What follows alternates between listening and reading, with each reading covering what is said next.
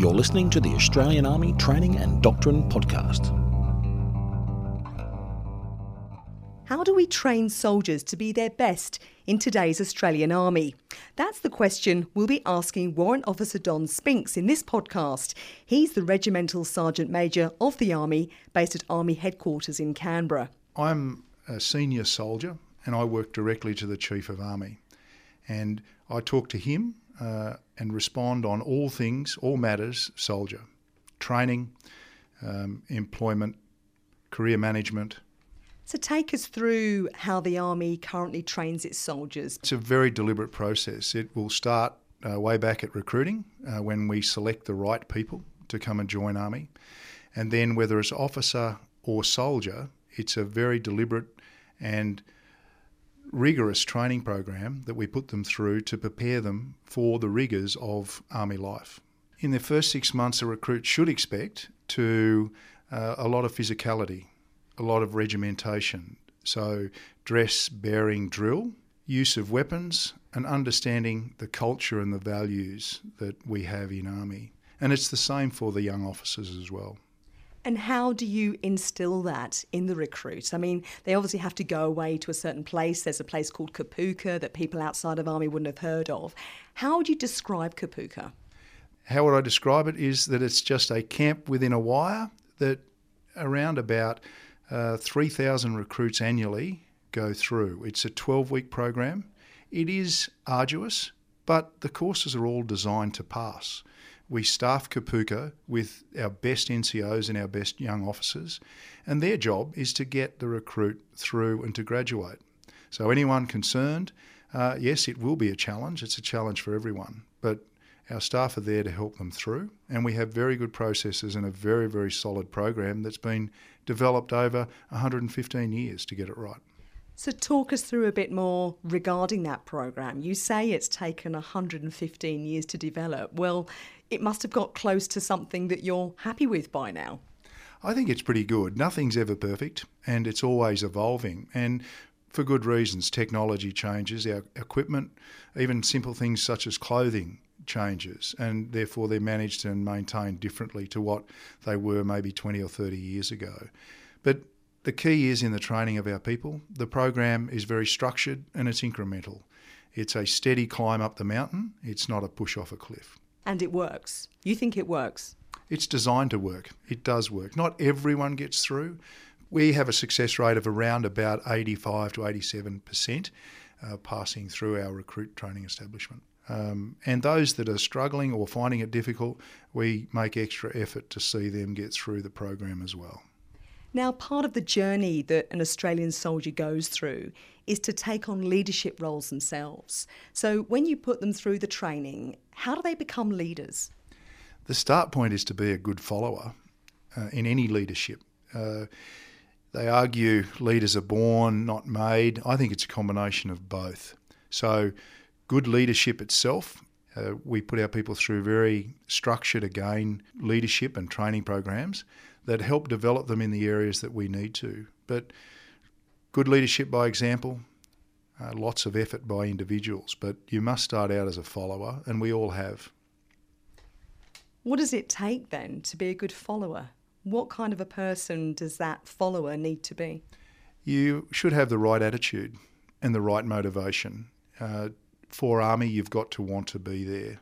It's not want to be someone else to push you through the door. And uh, our best candidates are those who, it's not a passion, but those who have a keen interest because passion builds over time. And, uh, but you've just got to have a keen interest, you've got to want to do it, and the motivation has to be there. You talk about passion, you talk about motivation. How does that manifest itself? What does that look like when you have somebody going through training and you can really identify that person does have passion, that person is going places?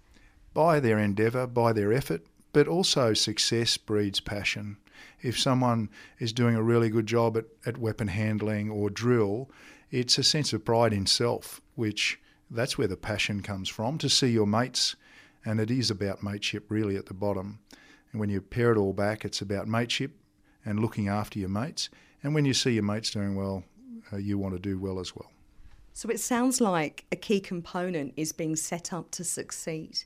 So, how do you achieve that? How do you set up young people, perhaps who, who've come from a completely different background, non military? How do you set them up to succeed? Uh, I think I mentioned before that it's the recruiting process which really identifies the right material, the right person, and then with excellent facilities and a great training location, uh, staffed with some of the best NCOs and officers that we have available, give them the right amount of resources and the right motivation. And that's how we get uh, the quality that we do uh, through all of our training institutions, not just recruit training. I mean, it's a continuous process. Training doesn't stop. I've been training for 37 and a half years and I'm still learning. I learn every day. 37 and a half years. In that time, you must have seen a lot of change. So, in what way do you feel the training environment has shifted over almost four decades? If I could say, ma'am, the one thing that hasn't changed is the spirit, is the core of who we are, that you know rising sun, that want to stand that Anzac spirit, if you like. What has changed though is our equipment, our clothing, our approaches. We're using more modern uh, approaches to training. Uh, technology, not at the recruit training centre, but we're using distance learning. Um, the the internet is another great tool for us to educate our people before we centralise them for in house or schoolhouse training, if you like. And there are many opportunities. Simulation is another a great tool that we use and we're embracing more and more. You talk about the importance of technology, of modernisation effectively there. So, how is the Australian Army keeping pace and ensuring that it is educating, training its soldiers to meet the demands and complexities of modern warfare?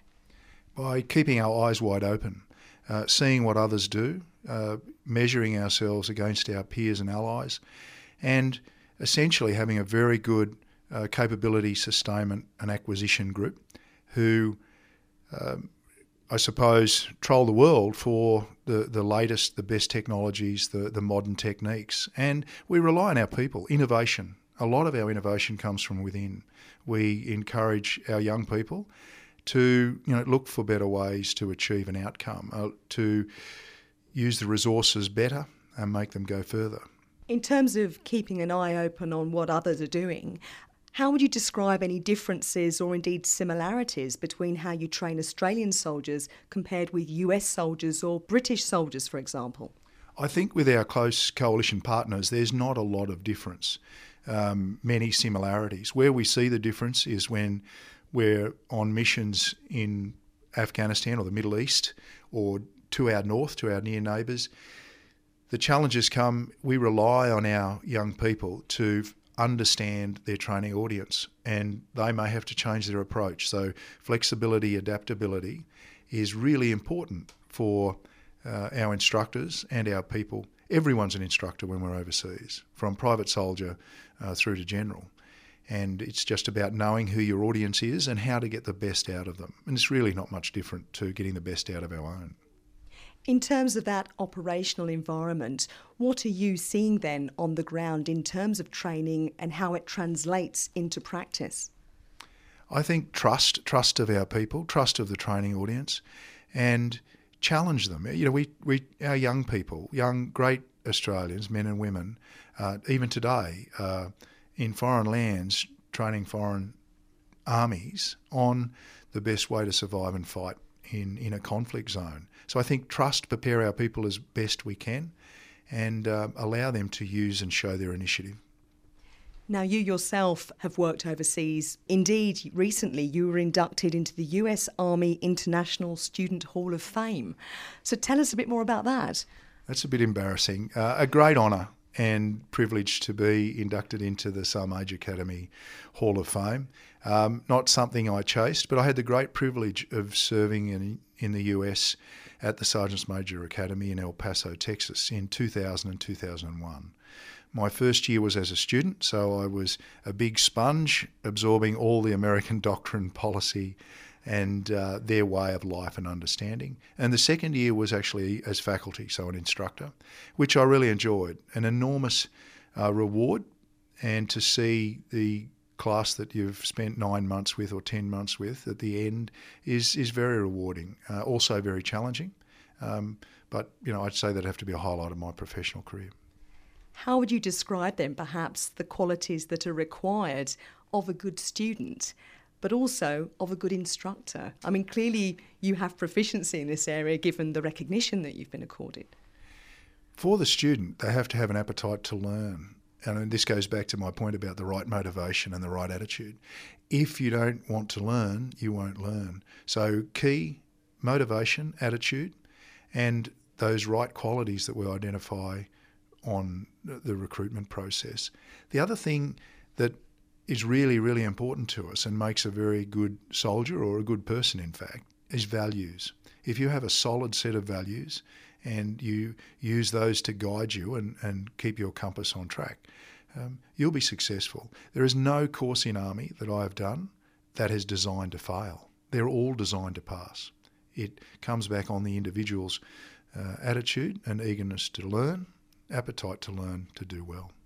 For people perhaps outside of Army that are not familiar with Army's values, how would you describe their translation into practice, into what makes the modern Australian soldier?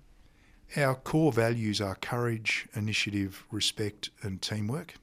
And if you write those down and look at them, it's really easy to see how they can go, how they can be your moral compass.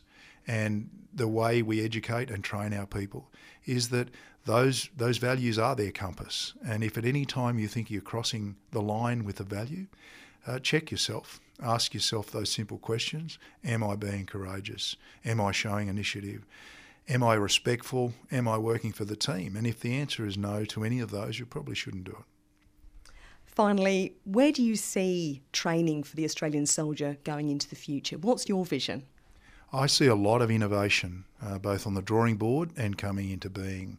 I think we'll see far more um, synthetic or virtual training opportunities, simulation, as well as the live. I, I don't believe that there is a substitute for live training, force on force, uh, person on person, but we can do it a lot better. We get enormous value for money, or the Australian public gets enormous value for their investment, and uh, our troops are world class, and it's the training that helps us get there. Warrant Officer Don Spinks, Regimental Sergeant Major of the Army, thank you very much for sharing your insight. This is Captain Sharon Mascall reporting from Army Headquarters in Canberra. This podcast is produced by the Australian Army and is copyright the Commonwealth of Australia.